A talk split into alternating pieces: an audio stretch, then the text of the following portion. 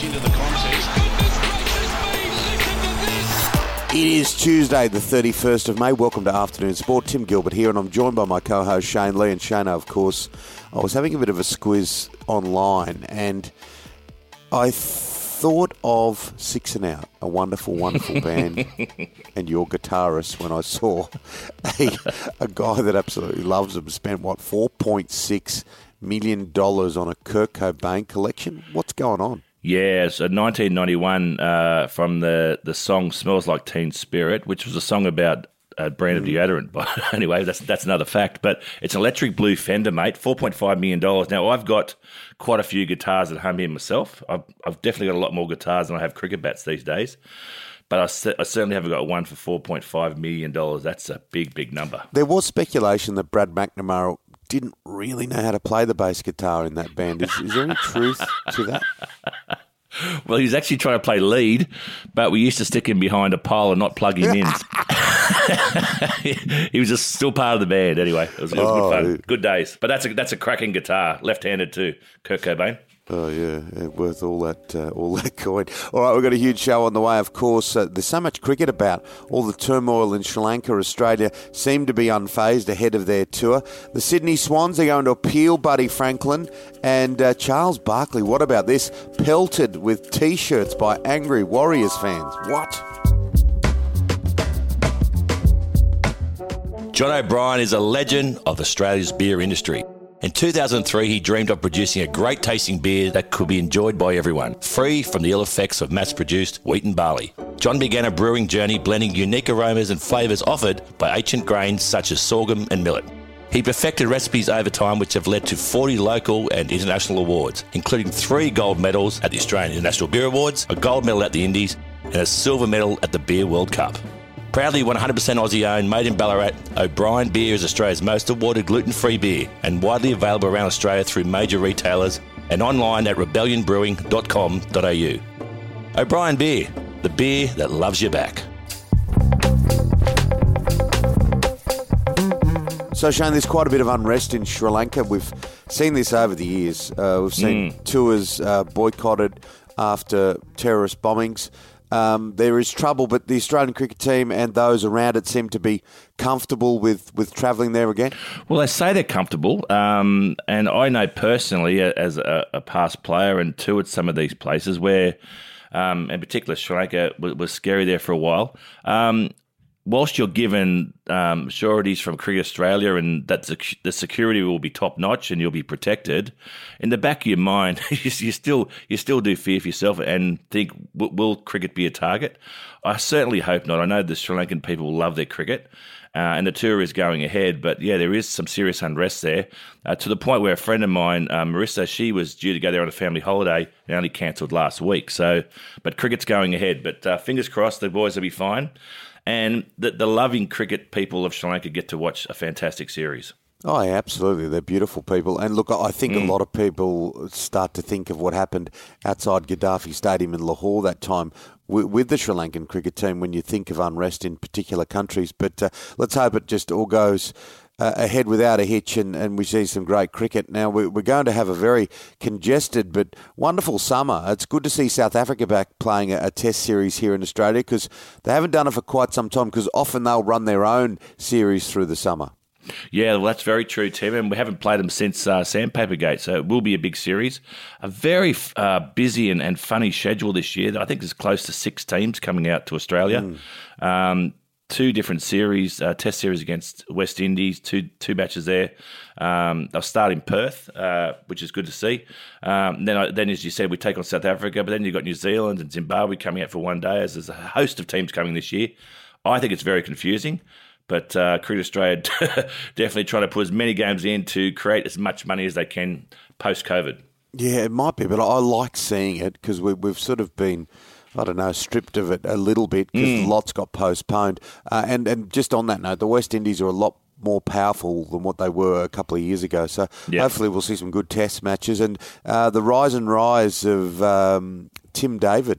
Yeah, this guy's going from strength to strength. He's uh, he was born in Singapore, as we know, um, and pretty much cut his teeth in the Pakistan Premier League, which is an uh, a T20 tournament. Um, he was then mm. selected and was paid 1.5 million dollars to play in the IPL. Um, and had a pretty good pretty good season there as well. He's now over in England playing uh, for Lancashire and just smashed another 60 off 25 balls. So they're saying, and I think what will happen, he will be included now in the T20 squad moving forward, and he gives us some serious firepower late in the order. He's scoring more than two runs a ball every time he bats. Yeah, oh yeah, he's he's explosive. Uh, what about mm. this Travis Head story? We saw it a couple of weeks ago. Uh, him in, in the plane drama in the Maldives. He's come out and spoken about it. Pretty scary ordeal, huh? It was very scary when your plane runs off the end of the, the runway and you've got to get out via the um, the slides on the side of the plane. It's very nerve wracking. But he's about mm. to jump on a plane only a month later to go back to Sri Lanka, the place where it, where it happened for him originally. He just said, hopefully, with the Australian cricket team this time and not just travelling with his girlfriend, he'll be on a much bigger plane. so hopefully, he'll be okay. Yeah, um, I've been on a couple of uh, moments where things well haven't looked quite that grim, but uh, they they do shake you up a bit. That's for sure. Yeah, big time. Uh, now there was a concerning uh, security breach uh, with Rafael Nadal at the French Open. Yeah, this happens all the time, and it was only a young kid somehow got onto centre court, ran on there and he had long hair, and his his name was Rafa as well. So the kid obviously wanted to meet his idol, but somehow got through security. Rafa just sort of rubbed him on the head, said, "Well done, mate. Nice to meet you," and then he got off the court. But you know, we saw Monica Seles get stabbed not that long ago. Um, we see players and people running onto the field all the time in, in the soccer over there. Look, I'm just worried it won't be long before someone is seriously injured or even potentially killed, heaven forbid. But uh, we've got to, security needs to be upped around these uh, um, tournaments and make sure people don't get close to the players. And, and large events as well. How like, yeah. I mean, I understand Will Smith is a high profile actor, but to be able just to walk up onto the stage unscripted when everyone yeah. knew it was unscripted and, and slap the host on the face, um, you know, there's some things that are happening that are potentially dangerous mm. and um, catastrophic in some circumstances. Now, what about this? Um, horror blunder that's cost Huddersfield 300 million. Nottingham Forest clinching the promotion to the Premier League for the first time in 23 years with that nail-biting victory. Well, yeah, as you said, Nottingham Forest, the first time in the 21st century, they they're back into the Premier League, and it was due to a, a home goal. And um, his name was Levi Colwill, poor bloke. I'm gonna gonna call him out there, but yeah, it's cost his club 300 million pound. And uh, yeah, what a time to score a home goal in the in the final, your chance to be promoted in the Premier League. He will not sleep for weeks. This poor bloke. Oh yeah, an own goal. There are there are some moments in soccer, aren't they? Like when those own goals and those accidents yep. happen, or you go to a penalty shootout and you're the one to miss it, or or the keeper. Uh, yeah, it's yeah. There's some very very difficult circumstances for for football players. Now, the more and more we read and see news about Phil Mickelson, you do sort of get this image that he's a bit of a prick, don't you? Do you feel that? you do. And I think you're going to see the PGA turn up uh, PR on anyone that tries to defect from from their, their, competition. And they're doing this now. But this has come out, um, uh, his former caddy, a guy called uh, Jim Bones Mackay. Um, they, they parted ways in 2017, him, uh, Mackay and, and Mickelson. He was saying that he was owed hundreds of thousands of dollars, and Mickelson had a bad gambling uh, problem. He said he, he probably gambled away fifty six million dollars. Uh, Bones Mackay, the caddy now, is is actually caddying for the the, the recent winner, um, Justin Thomas, in the PGA. And what what he's basically saying is that at the end of a, a tournament, the players get the green jacket, um, and normally the caddy gets the the 18th green flag. But Mickelson wouldn't let um, Bones Mackay take the green flag just out of being, you know, I don't know, stubborn or or just being, I don't know, putting the guy back in his place. And uh, yeah, he said pretty much what you said, Tim. He's a bit of a prick, this bloke. well, the more and more you read, the more and more you see. Yeah, the uh, you know if it if it quacks and looks like a duck, yeah, generally generally is showing. Mm. Stay with us on Afternoon Sport. We've got the AFL, the NRL, and plenty more. Afternoon Sport.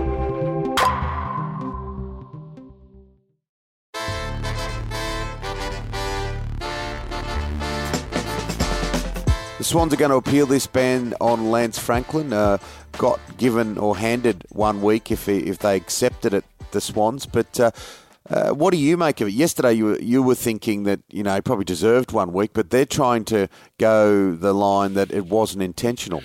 Yeah, I reckon it's going to be a tough one for them to um, to prove it that it wasn't intentional.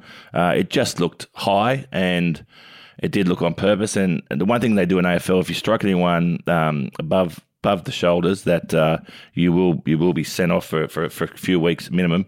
Um, but they're going to appeal it. The, the big opportunity here is this because we play Melbourne next week.